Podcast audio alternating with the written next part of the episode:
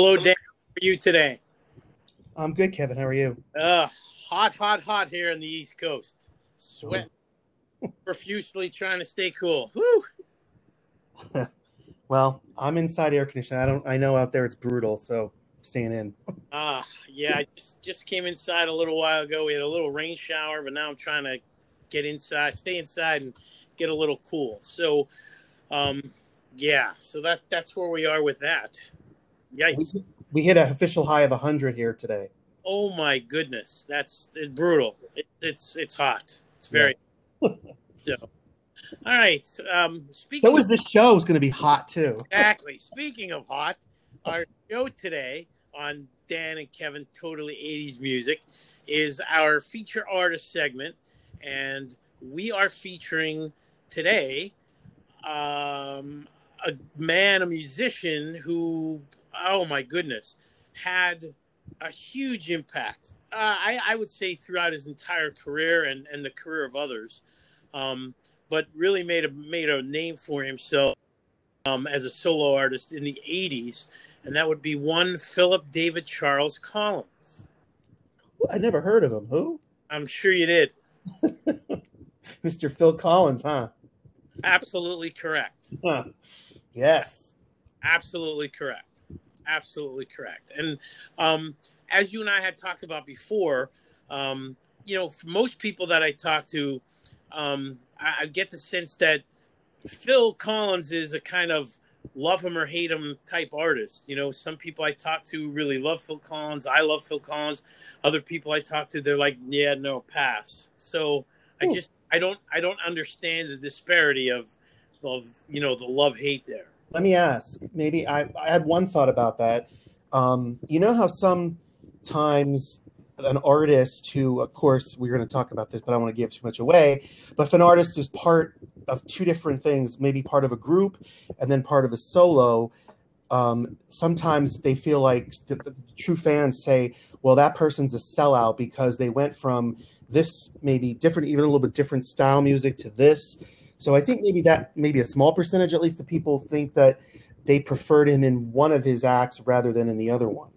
I, I, I would I would agree I would agree with that because the the style of music that Genesis came out with as compared to what he did um, in his solo career were two totally different avenues and I guess people who were diehard Genesis fans just couldn't buy into his you know excuse me into his solo his solo music so yeah, the, the more pop oriented that it became, and of course with the invention of, of, MTV, how it became so you know he was so popular with the videos and everything. Correct. Yeah. Yes. Correct. Correct. Maybe, maybe that's part of it. Uh, we'll see. We'll see. So, Philip Collins um, uh, has a very interesting career. Not only not only in the '80s, but you know prior um, prior to the '80s. So he was a member of Genesis, of course, and um, he really got his he, he really got his big break with Genesis back in um, 1974 um, when he became when he became a member of Genesis and started to um, started to record with them, and then in '75 uh, things really things really took off um, for him when Peter Gabriel um, I know you've heard of Peter Gabriel, Danny. Um, he left. He left the group, and then that's when um, Phil got his big break. And actually, not only was he the drummer for Genesis, but he actually became, you know, became became the lead singer. So, um, yeah, again, that, you know, the '70s um, Genesis, um, you know, prior to him going solo um, in '81. Genesis had some had, had, they they had some some good success um, with the music that they had produced. Um, you know, one of their big breakout albums. It was in you know 1978 um, from the uh, when they became they decided to become a trio, and their 1978 album, and then there were three with their big smash hit "Follow You, Follow Me." Oh yeah, beautiful song. Oh, I love that song. Very great, very very good song. Very good song. So um, from from there, um, around you know 1978, um, his mates um, actually kind of went out on their own, did a little did a little of their own own you know albums um, for themselves. Uh, they kind of they got back together. Um, in 1980, Genesis released another album by the title of Duke, and then by 1981, Phil Collins um, came out with his first solo album, and that was Face Value. And Face Value was his, uh, you know, his his first album, and he used a lot of personal experiences, um, especially with his divorce. Um, that's what drove his lyrics and you know his themes for the album. Um, you know, in, in one quote that he actually talked about when he came out with the album, that he had a wife, two kids, two dogs, and then the next day he didn't have anything. So um, you know, he he he came out and he uh, that's that's what he used to to fuel him uh, when he when he created this album. So um, as we had talked about, um, to me, the biggest song from Face Value, and again, I, I, I know you know you like to talk about Can't Hurry Love um, because again of your fascination with chart position. Wait, but wait, wait, Kevin, that song's not from this album. You're jumping ahead here. Am I jumping ahead? Sorry. Yeah, that song is from the next album. Okay, so again, Face Value, one of his, I think, one of his best, his best works was In the Air Tonight. Yes, yeah, yeah. I was t- talking about that song and in and I missed again. Both of those, rather. Sorry. Yeah, both of those made it to number 19 on the U.S. charts. Um, so his first solo outing, you know, he, you could say he made top 20, um, but he had yet to blow the roof off a thing, which we're going to get to, of course, later with his solo stuff. I wanted to say this too. I, I didn't know this, but I looked it up that you know they all they give uh, awards to songs as well, you know, singles, um, and you're right when you talk about in the air tonight compared to i missed again. Again even though they both reached the same position in the united states um, first of all in the air tonight went number one in many many countries. Um, I missed again didn't get nearly as far with that. But also in the United States, in the air tonight, which I'm sure you want to talk to more about it, but it speaks to how amazing that song was and such an impact. It made three times platinum in the United States. That single alone. Oh, that's amazing. Yeah. And you know, again, it's a um, being a big Miami Vice fan that I was back in the day. Um, that was that was that was a huge song. Phil Collins was actually a huge artist that was used multiple times in you know in, in different shows um, it, for my you know for Miami Vice, which I mean just goes to show uh, you know his songwriting and, and, the music that he you know that he produced. But I mean in in the air tonight, um, you know besides Miami Vice, uh, you know sports teams like to use it at the beginning. It's just that I just get a chill every time that I, you know, that I hear the intro and that when we go into the when he goes into the drum solo, it's just unbelievable. Yeah, it's a very dramatic type of um, entry into the song slowly, and then it just builds, and then when he just cracks it open with that drumming, it's one of the most famous like drum parts of a pop song that people know. Absolutely, absolutely. So um, and and again, I, am not gonna. I, I don't want to discredit. Um, I missed again. Um, a very catchy song, good tune, uh, great beat, but uh, hands down, I believe that you know, in the air tonight was definitely definitely the better of the two from that album. There you go. All right. All right. So um, moving ahead in September of '81, he went back with he, he they got the boys from Genesis got back together and in my opinion, probably produced one of the greatest albums of all time, Abacab. So um, they also then did a little. They did a tour. Uh, they came out with another live album called Three Sides Live, which was fantastic. Um, Collins then in '82, he was, you know, he he was still doing other work for other artists. Um, you have Frida, who you are a huge ABBA fan. He hmm. played drums on something going on. Yes, he did. I love it. Yeah. And then he also perform, performed most of the drum parts for Pictures at 11, which was Robert Plant's uh, right. first solo album. Mm-hmm. And then in 82, uh, Colin Phil got together with the other members of Genesis for a little reunion concert, which uh, at the time I do believe that a lot of people talked about. Hey, you know, is Peter Gabriel coming back? Are we going to have, you know, are we going to are, are we going to get Genesis back together again? And um, that didn't that didn't come to fruition. And I do believe, Danny, there were a few months ago that Genesis actually talked about, you know, another reunion, but nothing really, nothing really had happened. Hmm. Um, I know the the three got the three are actually were were actually before um, all things happened with COVID. Uh, they were actually looking to get back together together again and actually do another tour. Wow. It, it's interesting to know too. I would say that, you know, one of those things you talk about history and you say, what if, you know, what if, uh, you know, the Germans had won the, you know, that kind of thing. Well, what if Peter Gabriel had never left and Phil Collins didn't become the lead singer? And it's interesting because if you look at it, I'm sure you're well aware, more than I am even, that the sound that Genesis had, um, you know, was a little different. Peter Gabriel's a little bit different kind of artist. I consider him more of a he's kind of an oddball in a way. He has a weird kind of presentation, and especially when he went off and became solo, he did some very bizarre, strange things. In addition to some that some of them became popular as well, but but Phil Collins, I think you you can imagine, you know, would Genesis be where it became what it became today if Phil Collins had never risen to the level of being the lead singer of that group.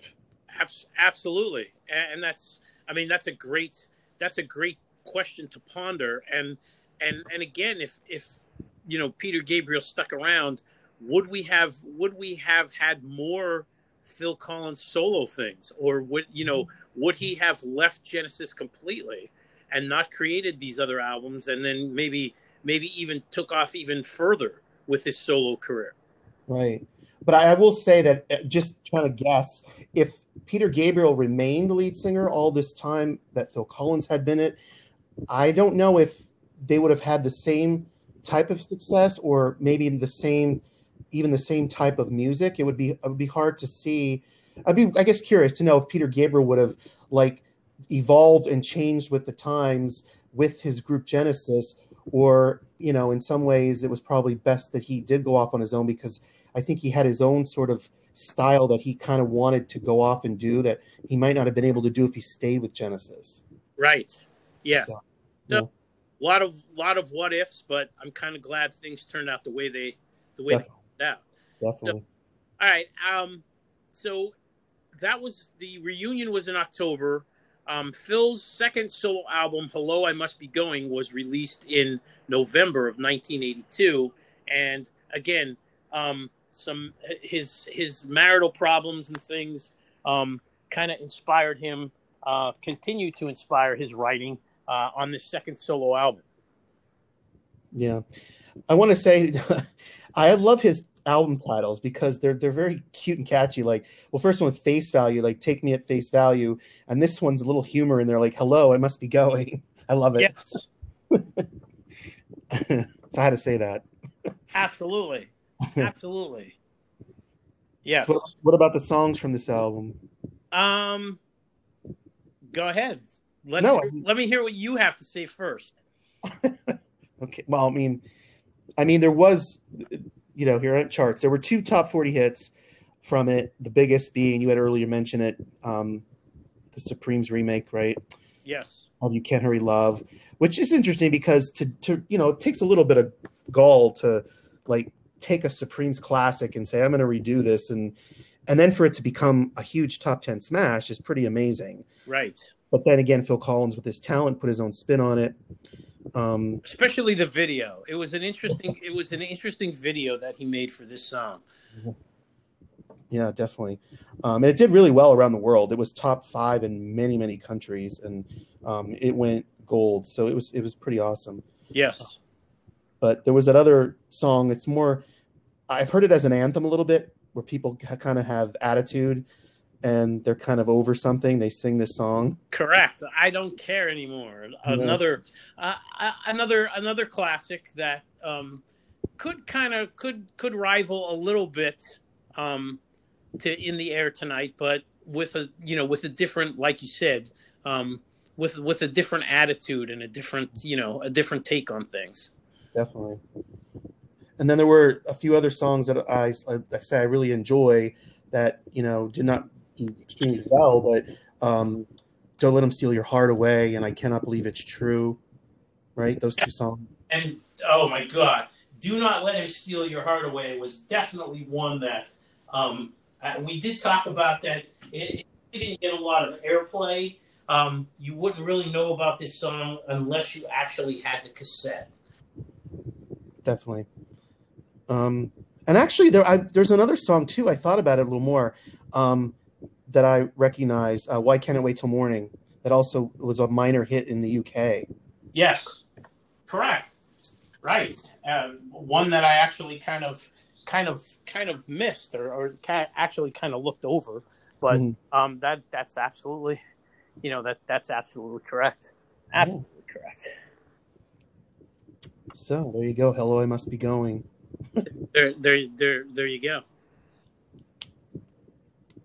So from there, um, again from yeah, from from there, um, he actually was doing. He actually did a couple more things. Um, you know, when he came back, when he came back from his tour of "Hello, I Must Be Going," he played drums again on Robert Plant's second solo album, "The Principle of Moments."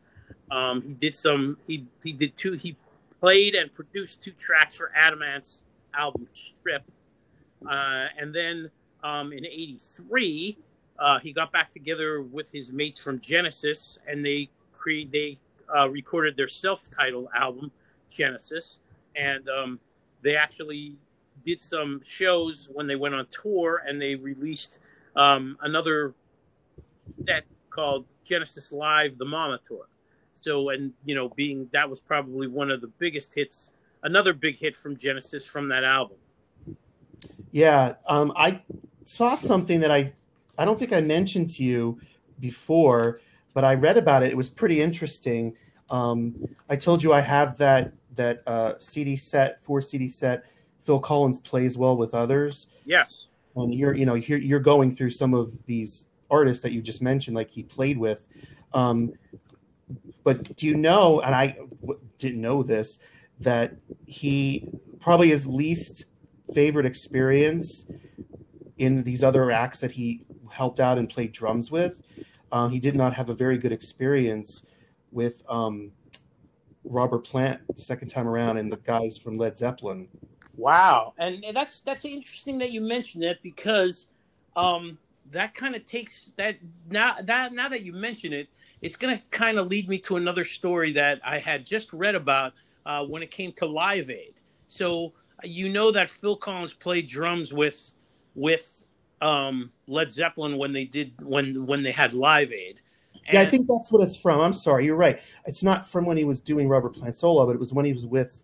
You're right. Go ahead with the Led Zeppelin crew. So what had happened was is that Jimmy Page, the lead guitarist of Led Zeppelin, was way was way off. He was he was way out of tune and and, and off sync, and and Plant Plant just he just he just killed some of the lyrics, um, you know, to their songs. Um, John Paul Jones, who was their organist, was never even invited to any of the. he was never even invited to any of the sessions um, before they got together uh, for Live Aid, and after the after the performance, Jimmy Page threw he threw Phil Collins under the bus and blame put the blame on Phil Collins um, for everything that went wrong. Uh, mm. You know during during their Live Aid during their Live Aid performance, which Phil said, "Look, guys, uh, you better take a look in the mirror because it was all you that actually kind of put you know messed messed all this messed all this up. Phil knew what he was doing, that's for sure. It's not like he didn't, but they messed it up. right.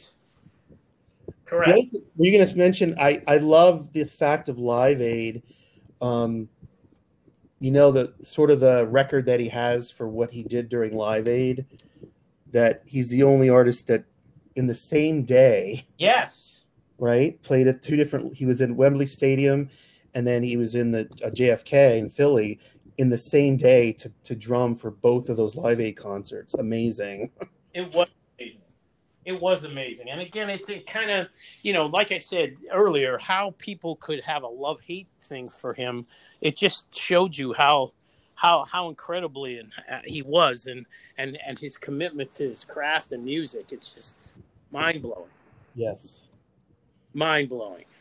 Okay, so um, after their tour in Genesis tour of 1984, um, in February of 1984, in the same year after the Genesis the Mama tour had had been released, um, in February of 1984, Collins releases a title song for a movie called Against All Odds.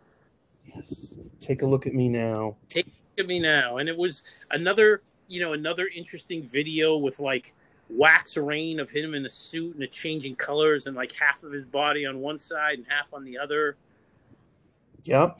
And Mr. Chartman, what do you know about this one? It's a it's a um it's his first number one song in America. correct yeah And and Canada as well. First number one for him in both places. and he received a grammy award for best pop vocal performance by male Yeah. for that for that song so um can, just to continue to roll on in 1984 then he actually helped contribute to the production of an album called chinese wall which was the third solo album for earth wind from earth wind and fire vocalist philip bailey and those two got together to do a duet called easy lover Oh, that was a fantastic song. It's so Very- a cool very cool song yes and I loved Earth. I was a huge Earth, Wind, and Fire fan from my, you know, disco and '70s dance phase, and then the R and Philip Bailey has a very distinctive, incredible voice himself. yes absolutely correct I was excited to see them together, and um, and that video as well was just so fun. Right. And I do believe that in 85, Easy Lover was number one in the UK. Uh, oh yeah, in Canada, it, it was when we talked. It was one of the stuck at number two ones in the United States, but yeah, it made it to number one in those in Canada and UK. Okay. Um, so at that time, at this time too, with after Easy Lover, he did produce and play drums on some uh, several tracks um, on the album Behind the Sun by Eric Clapton, and that was released in March of '85. And then in November of '85, which was probably one of the most mind-blowing performances, group of artists that came together was Band Aid uh, to aid the Ethiopian famine relief and he played drums on the single "Do They Know It's Christmas," and that again was uh, that was done in uh, Sarm West Studios in Notting Hill, London. Which, oh, I, I'll never forget watching this, watching the video, and um, always looking for the extended version of the song because of you know the different artists talking and uh, just the extra mix of Phil's do do do do do do do Of course, I own it. I have the 12 inch vinyl of that with the extended version that you're talking about. Of course you do. I'm not. I'm not. I why am I not? Why am I not surprised? All right. yeah, I was in love with that song and the and the the, the meaning behind that song and the message, um, and all those artists together. And it was like a lot of what a lot of the artists that I like, new wave artists from that early '80s to mid '80s period, that came together. And I was thrilled. Yeah. Right. So, um, a, an interesting thing that we we know here about Phil Collins is that he actually tried to arrange his touring schedule in 80, 1985 because he thought that he would be appearing at the Academy Awards in case Against All Odds was was nominated for Best Ori- Original Song. All right. So what had happened was is that um, he received a note from the telecast co-producer said that you know uh, you know he sent a note and the telecast producer sent back you know thank you for your note regarding um, he called he called him Phil Cooper not Phil Collins that the spots were already filled. So what had happened was is that instead of Collins see, watching or being there to perform the song, he watched actress and dancer um, Anne Reinking perform the song, and critics said that it was just the most absurdly inept rendition of the song. Um, and the Los Angeles Times even went on to say that she did an incredible job of totally destroying a beautiful song. Huh. And and the, the the nicest thing that they said was that that her performance of her performance was that the stage was set nice. Oh God, that's funny. and, uh, in when Collins would perform it, he would actually tell the he would actually tell the crowd that he was sorry that Miss Anne Reinking couldn't be here tonight, so I guess I just have to sing my own song. Hmm. I always, when I heard that song at first, I thought it was going to be a duet. So kind of to me, it, it feels like a duet song. It does. It absolutely does. But I'm glad that it wasn't. I'm glad that he did the whole thing himself, um, rather than a back and forth with somebody. So. Correct. Correct. All right. So, um, in February of 1985, came the release of, I think, probably, which I, till this day, um, I cannot get enough of. And I listen to every song. I have every song of this album downloaded on one of my playlists on Spotify. Is his release of No Jacket Required? Mm. Yep, this is where it all just exploded with him. He yeah. just oh, he took over. Correct. Correct. And, and again, um, no jacket required. Number one in both the UK and the United States. Um, some of some of his the well, uh, of course, the ones that were number one hits. One more night. Sussudio. Don't lose my number and take me home. Yeah. Um, all top 10 hits. And again, with my chart, I was really surprised. I, my favorite, um, of, I mean, I love Sussudio, but as far as I guess the slower songs, um, I prefer Take Me Home over One More Night. Really? Yes, I love that song Take Me Home and just that I don't know, it's just something about the whole orchestration of it and the rhythm of it and the feeling I get from that song. And don't get me wrong, One More Night is an incredibly beautiful song, but there's something that that hits me harder when I would take me home. And you know, as we talked, we say sometimes it's just a personal thing that you know you remember from that time period of something. Correct. And but it just oh god, that song that's the song that gives me the chills. If I hear "Take Me Home," yeah, it, it, it uplifts me and it just runs right through me and like you said, per, from from personal experience, one more night to me was one of the songs that, of course, I was shot down by women more than a WW two fighter plane in World War II. So one more night was a song that would always be. It's a breakup song, and she's she's never coming back. And um, here here's here's the song of desperation to try to get her back, and then just take me home was just kind of that a song to me that was when things were down and I needed needed a lift or I need a pick me up. And I mean, even to this day, I'll just throw on "Take Me Home" to make me, you know, say that hey, things will be okay. Take mm-hmm. me back home to where I, you know, to where I was, and you know, I'll get through what I, you know, what I need to. Wow. Now, what you have to speak to Sussudio. Yes. So what, what, what's Sussudio? it, it was funny because I, I I never everyone would always wonder, you know, what what's the studio, you know, what what the studio was like where he was coming up with, you know, what's what uh, studio was it a was it a was it a girl was it some but from the information that I gathered, Sussudio was an English term for uh, a crush that you had on someone. So you would call they would call them their Sussudio. So he took that song and just you know put the drums and, and got the beat and Sussudio. So yeah, um, just a little little interesting fact on you know how he came up with with the song Sussudio. And of course, you know, it's it's you listen to the lyrics, and now it makes it kind of makes more sense when he's saying that there's a girl, the girl she's been on my mind all the time, Sussudio, where he doesn't really name the girl, but calls her by Sussudio, the term of being his crush. So, okay, well, I'm I'm asking you this too because here's your uh, hint, wink, wink thing with uh, an upcoming show. Uh, because I did a little research, and yeah, you're right about it's a song about having a crush on someone when you're young. Um, but I did read that when he was on VH1 Storytellers, he said it's an imaginary girl's name, and that he sort of used Sussudio as a name to encompass any girl. Wow, interesting.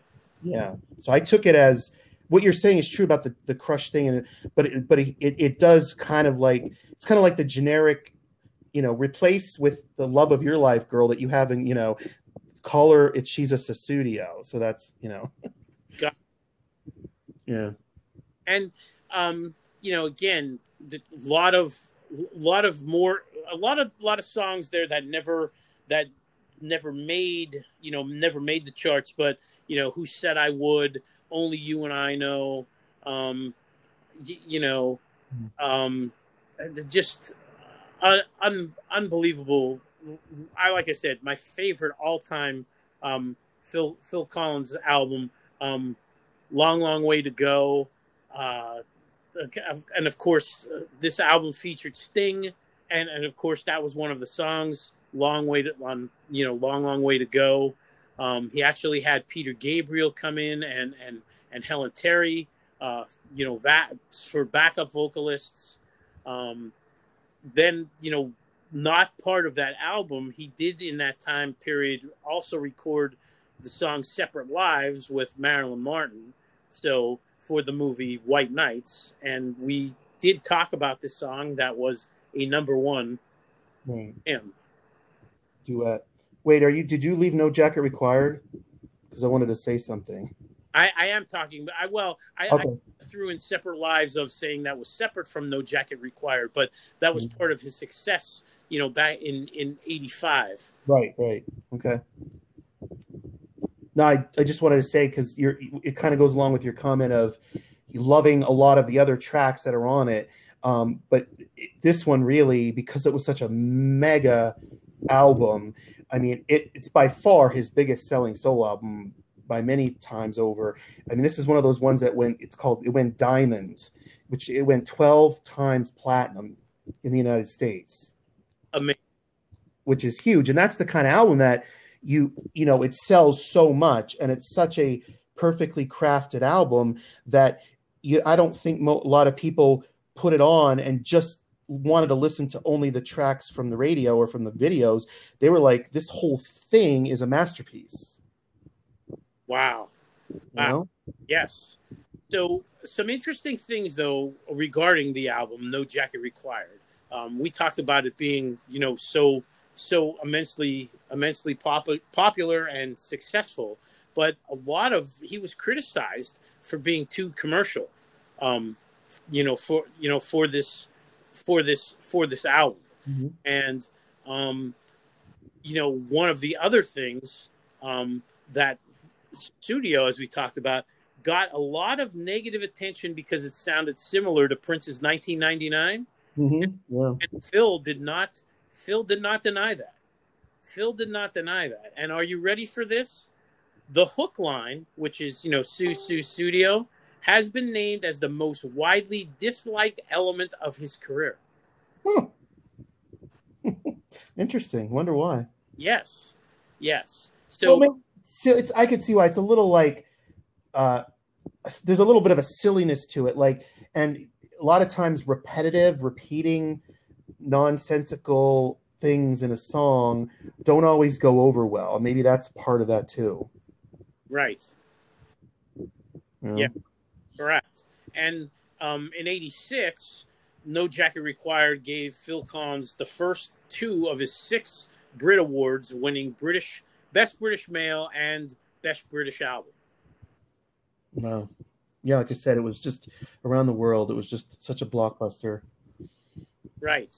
Yes. So um, that takes us back to Live Aid that we talked about in '85. Um, he, you know, he he did Wembley Stadium and he did JFK at the same time. Um, he did a fantastic job in London, doing Against All Odds. In the Air Tonight, he played with Sting, and then he traveled on a Concorde uh, to perform some solo material, and then he played drums for for Clapton, and then he played drums with Plant and Jimmy Page for a Led Zeppelin reunion. And of course, here's some of the things that were said about that. The latter performance was poorly received and later disowned by the band. Page leader said that Collins had not learned his parts for the set.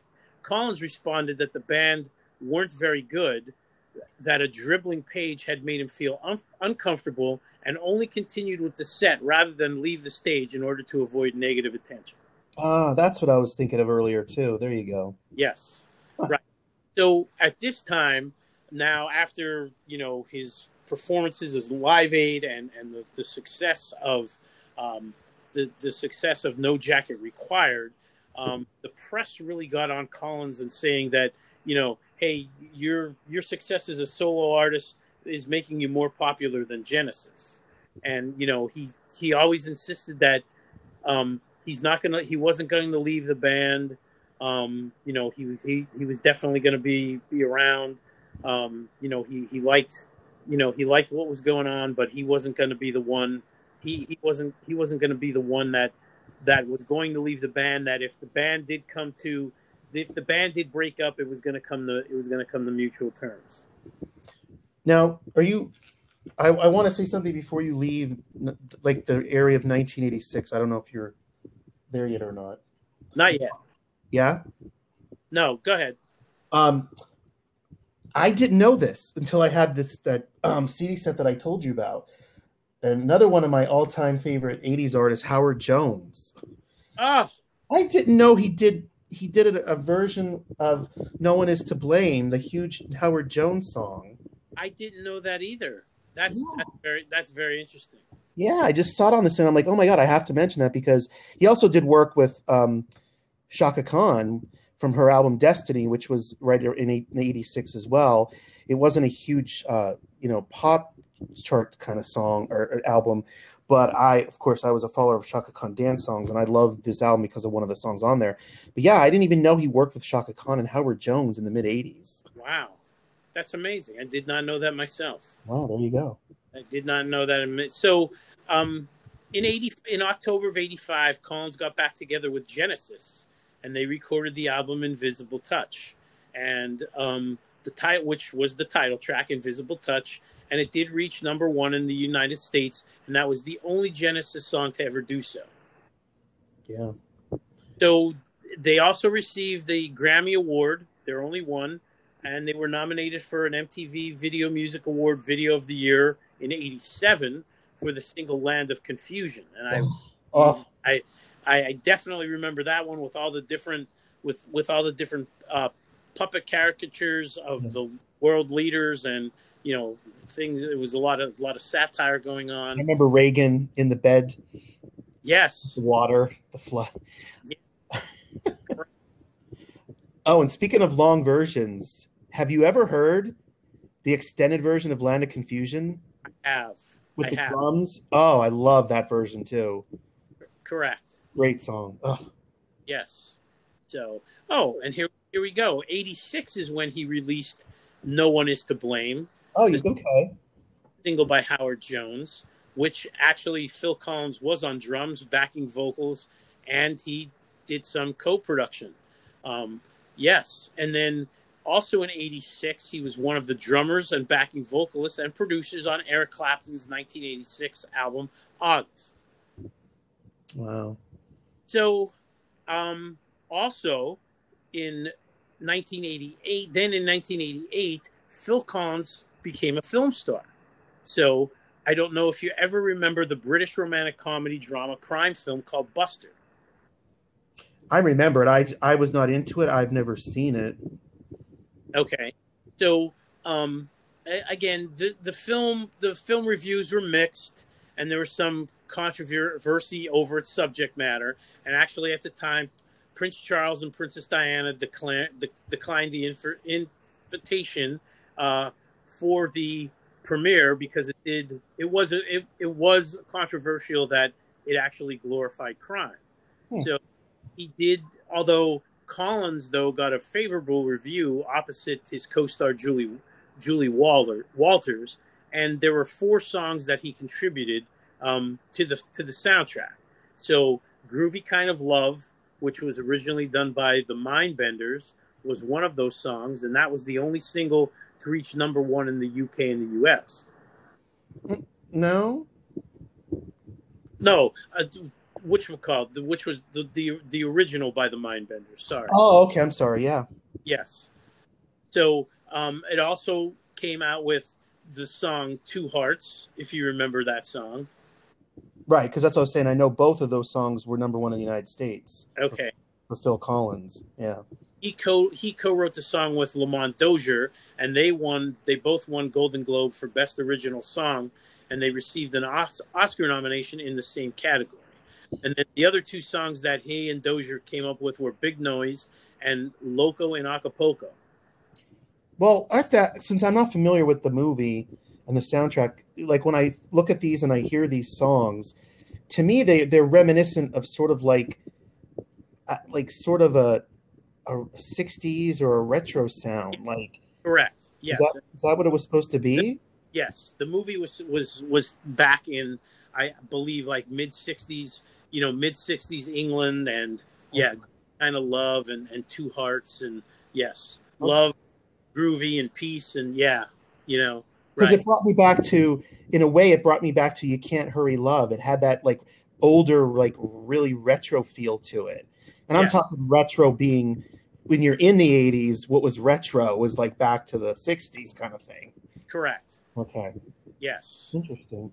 So that's and again, um, Roger Ebert said that you know the role that he played of Buster, it was definitely he said it was played with surprising effectiveness by Collins, even though the the the, the soundtrack was more successful than the film.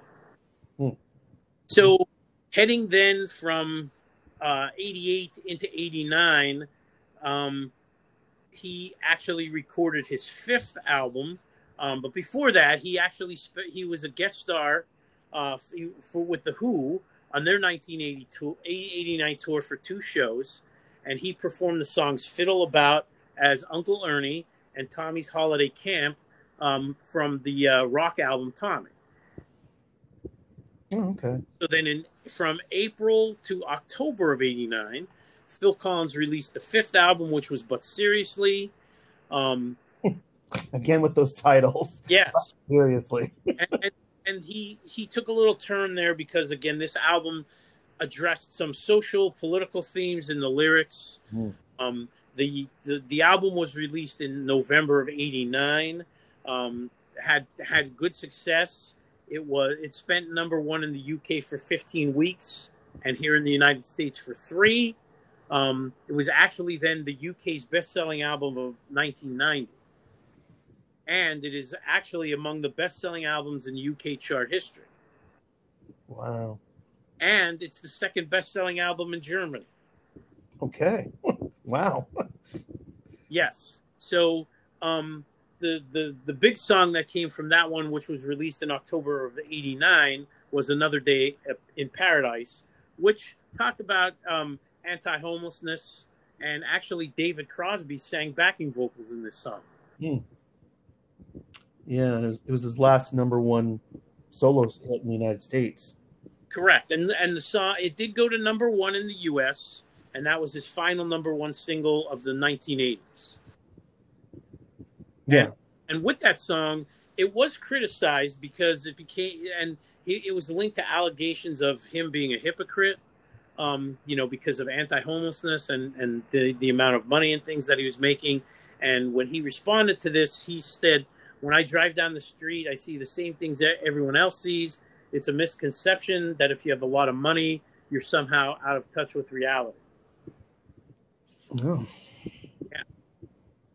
And then, of course, some of the other songs um, from that, because since it was released in 1989, um, in 91, Another Day in Paradise, and that won a Grammy Award for Record of the Year.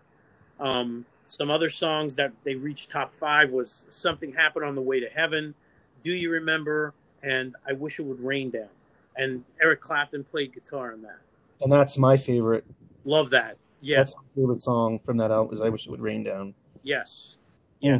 I mean, all the, the songs that I just just re, just mentioned. Something happened on the way to heaven. Love that song. Great, great the horn section and drum.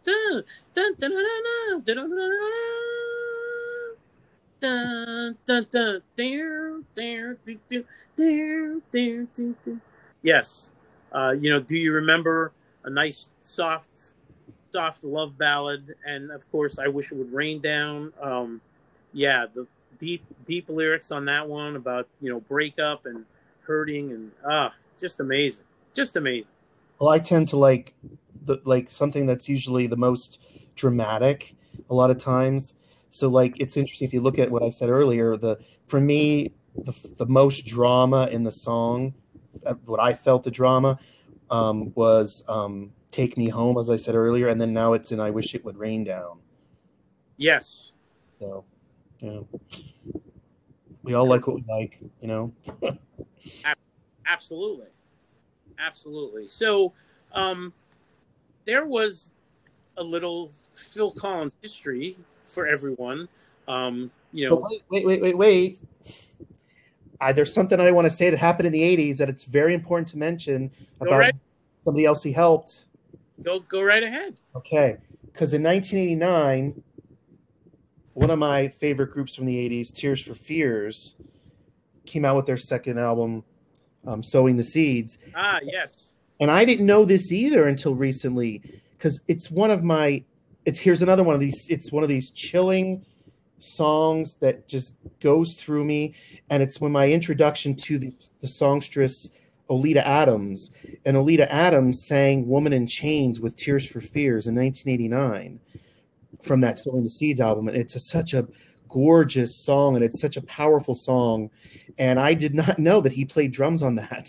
Yes. Wow. Wow. Wow. Wow. Yes. Wow. Wow is you know, and, and oh god. The song already like it hits me like a ton of bricks. And then I find out on top of it, maybe that's even behind the scenes partially, you know, maybe partially what was happening was you have this genius playing the drums to make it even better. So how about it? wow. So I couldn't let you leave that without I had to make sure I said that because it was just astounding to me. And um, again, that woman in chainsong just the first time I heard it, I was like, I, I couldn't move. I was like floored by it. yes. Ugh. Wow. So thank you for letting me say that. I had to. Oh, of course. Of course. And uh, you know, his his career continued on, you know, way way through the '90s, and and you know, in in into you know into 2000. Sure. Yeah. You, you know, um, but like I said, I, he was just he was just such a major influence in the 80s. Um, you know, when I was looking at some of this some of these things, I, I just besides the solo music that he pumped out, and you know, some of the music that he pumped out with with Genesis, just the artists that he worked with, and you know, now you're talking about you know Tears for Fears and and, and Eric Clapton and and performing with um, you know the the Live Aid and everything else. It's just he it was he was just he was just such such a huge 80s influence it was un, it was unbelievable Yeah. There's two things I do. I still want to say. I have to say about him too before we would finish. Um, so, can I say something? You- why not Of Okay. Um, I didn't. I'm sorry. I'm not even to interrupt because I didn't know if you were finished with your thought there or not. Um, no go ahead you're good but there were two things. One thing I thought of earlier that I wanted to make sure I mentioned. And there's a second thing. Uh, the first thing was, you know, it goes along with what you were just saying, in a sense that that this whole huge popularity that he had with both Genesis and with um, solo. He he was to me anyway. He was kind of like that lovable, down to earth, everyday kind of fellow fella like that was that was doing music and it was pure he you know he didn't have the the showiness of some of the 80s you know like he the madonnas and the prince. Correct. You know and he didn't have the voice necessary in, in terms of like whitney houston. You know he he just had his own kind of personality that you know was kind of lovable you know and and people just adored him. And but again he wasn't real flashy. He wasn't like really i don't think extremely you know good looking handsome and and you know it wasn't like you know like a sex symbol kind of artist or anything absolutely i mean even in some of the videos like he would wear the he, he would wear the v-neck the v-neck vest sweater with you know with the with the checkered pattern and, and yeah. just, a pair of, just a pair of khaki pants and shoes and you know yeah not not flat not flashy at all and and you know um, even to go a step further with what you're mentioning there just the humor that he put into put into his videos you know like mm-hmm. and now that you're mentioning this and it's funny because today as i was listening to um, one of the the uh, the, the one of the 80 stations um, you know don't lose that number the video is classic of him like trying to get it choreographed and and everybody like putting like pieces of how how is he going to make this video? And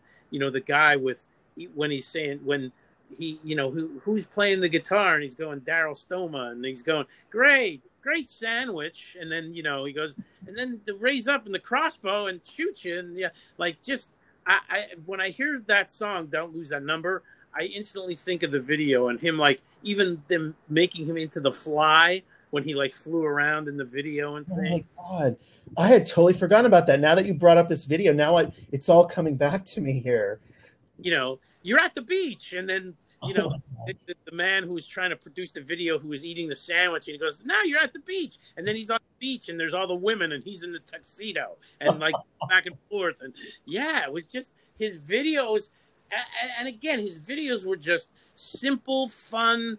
Um, there, there were no there, there there was no like hidden meaning to them or anything like that. They were just all about all about like having a good time. And even the videos that he did like later with you know with with Genesis from you know Invisible Touch and or um, when they did you know we can't we can't from the album we can't dance and um, when he played the preacher in the video of you know mm. been talking to Jesus it's just uh, he, he was just just like you said, a fun, lovable guy. Like not not one that would like a room would drop dead that he would walk in, but he would just fit into the crowd and like somebody that you could see yourself like hanging out with and just having a laugh.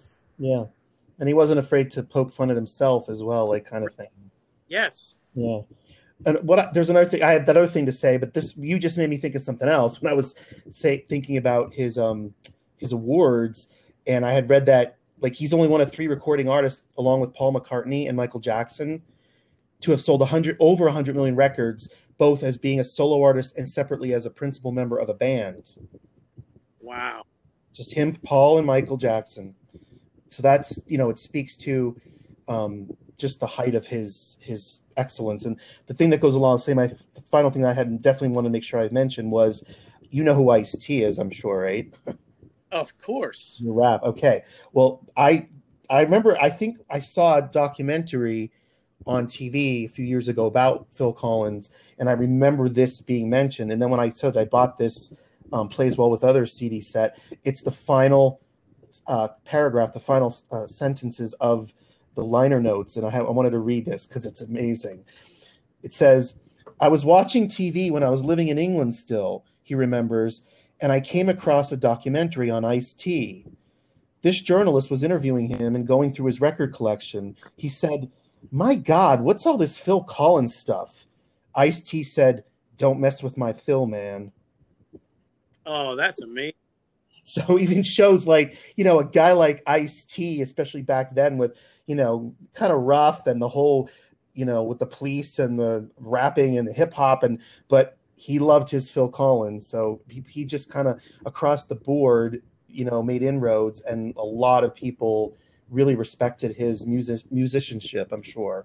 Absolutely, and I'm sure in the '80s, um, a lot of people that were into music really wanted to become a drummer like Phil Collins, and I think I would think if you were to, um, you know, poll a lot of a lot of drummers of today's music, and you know um, where where they got some influences was were rather he would definitely have to be on on on a lot of lists that you know a lot of drummers said hey it was definitely the work of of Phil Collins that made me made me get into wanting to be a drummer. Right. I, I just read that he did he was inducted into the Modern Drummer Hall of Fame in 2012 and the Classic Drummer Hall of Fame in 2013. And and you know again ama- amazing um, amazing work. Um, I, I did not get to see him tour as a solo artist. I did see him once with Genesis, which was was just amazing. And I know um, again before the whole COVID had hit, he did go out on tour again. Um, however, he he is suffering from some hearing loss, and of course from all his drumming um, that did take a toll. That did take a toll on his hands and wrists. That he does suffer a lot from arthritis, where have another drummer come in uh, to perform, you know, perform some of that, some of the the famous things that we're used to hearing. He also, speaking to what you said as a Genesis, I didn't know. I forgot about this. He he was inducted to Rock and Roll Hall of Fame as a member of Genesis. Yes, correct. 2010. And let us not forget, we didn't say a lot of this. In addition to all these other uh, attributes and awards and talents that he had, we can't forget how amazing of a songwriter he was. Yes. You know, he was inducted in the Songwriters Hall of Fame as well. Which, again, uh, like I said earlier in the show, when I talk to people, how you could hate Phil Collins is just I don't know. It just it just it just blows it just blows me away. Well, do you think that maybe is there a possibility that maybe some of those people was it like kind of hating on him more at the time and don't hate him as much now, or do these people just continue to hate him to this day? I don't know. I well, no, they they seem to continue, con, you know, hate him to this point today, and I would think that I, I guess because of you know maybe maybe the whole Sussudio type thing um, you know, ruined it. Some of the quirk, quirkisms, you know, that that that he did. Um, I definitely, I think his time Genesis, um, you know, making the transition of going back and forth between Genesis and Phil Collins, you know, because a, a lot of them, which I kind of would have to argue with, because a lot of them were like, well, is it Genesis or, or is it Phil Collins? You know, Phil Collins did solo stuff that that sounded like it was Genesis, and I'm like, really? What what are you you know what are you listening to? Well seriously what what what you know what are you listening to? You know i where the argument that a lot of people make which i could kind of agree with to, on the opposite end was you know steve perry and, and journey when he kind of went on his own when he recorded the album like oh sherry was definitely a journey song that would be something that i could hear journey rocking out to not not steve perry and when you listen to it you say to yourself this is a Journey song, not a not a Steve not a not a Steve Perry solo. Hmm. Yeah. Um, but I think th- this idea of hate too, it, it's a little misplaced for some people. They use the word, but you know, he if they, if they don't see the full picture, like we're talking about, you could be like, well, I don't care for some of the music that he ended up making once he left Genesis, or didn't leave Genesis, but once the original time he came out with his first solo stuff. But that idea of like, you know, I can speak to like an artist that I adore, like Depeche Mode. I absolutely love their 80s stuff and their early 90s stuff, but then they switched gears and they sounded a lot different. You know, they switched gears into what they were going to sound like. They went harder and more guitar edge, and that's not what I liked about them. But you know, I'm not going to say like I hate Depeche Mode now. It's just like I liked a certain period of their music, and I'll never forget that music and I adore to this day. So I don't know why some people can't be like, well, you know, I like early Genesis with Phil Collins, but I don't care for some of his solo stuff. You know, I guess that can happen. Absolutely correct. Yeah. Absolutely correct. But regardless, you can't deny his his his achievements, his feats, his talent. I mean, it's it's so much there. oh, for for sure, for sure. And like I said, it was um, I, I pro- when he when he went solo, I I know I have every every one of his cassettes that he ever that that he ever made in the 80s and and and into the 90s as well. So he was definitely he definitely was and still is a, a huge influence um, on my on my music tastes and um, you know, again, when I hear those, when I hear some of those songs with those those drum intros, I just get, whew, I get a chill run up my spine, and I'm like, oh, Phil. I hear you. I know what you mean. yes, you know, and and again, some of the other songs that we had mentioned off albums that you know weren't tar- chart toppers, uh, you know, they have an influence as well. And like you said, um, the, the, one of the big ones, you know, "Don't Let Them Steal Your Heart Away" was um, again one that I listened to a lot growing up. You know, having having having a crush on a girl who had a you know who kind of passed me over for somebody else, and you just like, all right, well, you know, let's listen to Phil Collins and get get upset and whatever. But they, you know, it, it, you know, it all worked out, and um, you know, one more night, and and and again another classic, great video, one more night uh, at the bar, and and closing up, and then, then the horns, and you know, and I, I think that was another thing that I really liked about his music is that he included all different types of instruments in yeah. it. Not even not you know besides his his greatness as a drummer, he had great great guitar solos in there. He had horns. Um, he you know he, he had a great horn section that that that went on and and that just you know um, just it just it just blew me away and um, you know my all time favorite artist the boss when he incorporated horns into his sound too it just that was another avenue that he took to his music that kind of you know it, it, just it blew me totally away. Yeah sure. I i just thought of something too that um i made a connection and i hate it, it's it's more negative. I hate to be here's my if i have to say one negative thing about phil collins all right. um it, it's it's connected to what I featured as my first spotlight artist, which was Cyndi Lauper. And in 1998, Phil Collins did his own version of True Colors. Yes. I was, I'm to be honest, I was horrified because I guess to me, like, because I love Cyndi so much, and her version of it will always be the the epitome, the, the, the top notch, you know, song of version that could be done. And I just did not care for his version of it. I realized he did go in a more like a little bit more jazzy kind of yes feeling to it. But I was like, if that comes on the radio, I'm like, oh no, Phil, uh uh-uh, uh, sorry. Cyndi's got Cyndi's got this one, and you know, no, nothing against you, Phil, because I'm not a Phil hater. As we, I love his stuff, but I was like, no, I just wish you wouldn't. Correct, and and and and you know what? I get it because there are artists that have that do covers of other artists, and you're just like, nah, no, don't even go there. Why, why, are you, why are you ruining this song?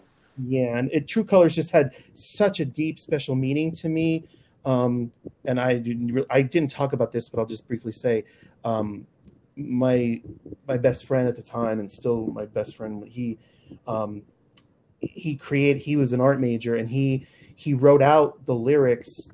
He was in a calligraphy course class, and he had to do a project. So he decided to do the lyrics of True Colors. Um, you know, and he did this, and it was so interesting was um, the beginning of the song for the first letter of the first word of the lyrics of the song, he had it like flowing out from Cyndi Lauper's colored hair to create the first letter of the word. Oh my goodness! Wow. With, you know, with the tr- colors of her hair for true colors, and then he gave it to me for Christmas, a framed, um, you know, the lyrics written out in calligraphy to true colors. So it has so much special meaning to me that song and that whole thing that I guess no matter probably who else would have done it, it just wouldn't have Correct. You know, you know so that's all. I, I, I, I, like I said, I, I, I do understand that when one artist then takes another artist's song and make try to tries to make a cover and maybe changes it or you just think that they don't have the voice for it it kind of it kind of leaves a leaves a little bitterness in you and i and i and i understand that i get it yeah but it happens sometimes and other times it doesn't just like we said with um you can't hurry love you know I really enjoyed his version of it. I did too. I thought, you know? and and again for and I and I think for the time period, it it fit. You know, for yeah. for the for the time period of when he released it in the in, in the in the eighties, it was the you know that was the sound, that was the tune. When yeah. you back and listen to the original, you're like, okay, I get it. You know, it's here's th- their version was more fitted for the time of the 60s and then when he did it you know he put it into his own you know upbeat and and 80s and peppy and you know yeah Right. And that was, and you're right. That's a couple decades later. Whereas the original True Colors from Cyndi was '86. This is this is only like thir- uh, 12 years later. It's not that much later, and he's doing a version of it. So it, there wasn't a lot of time in between it either.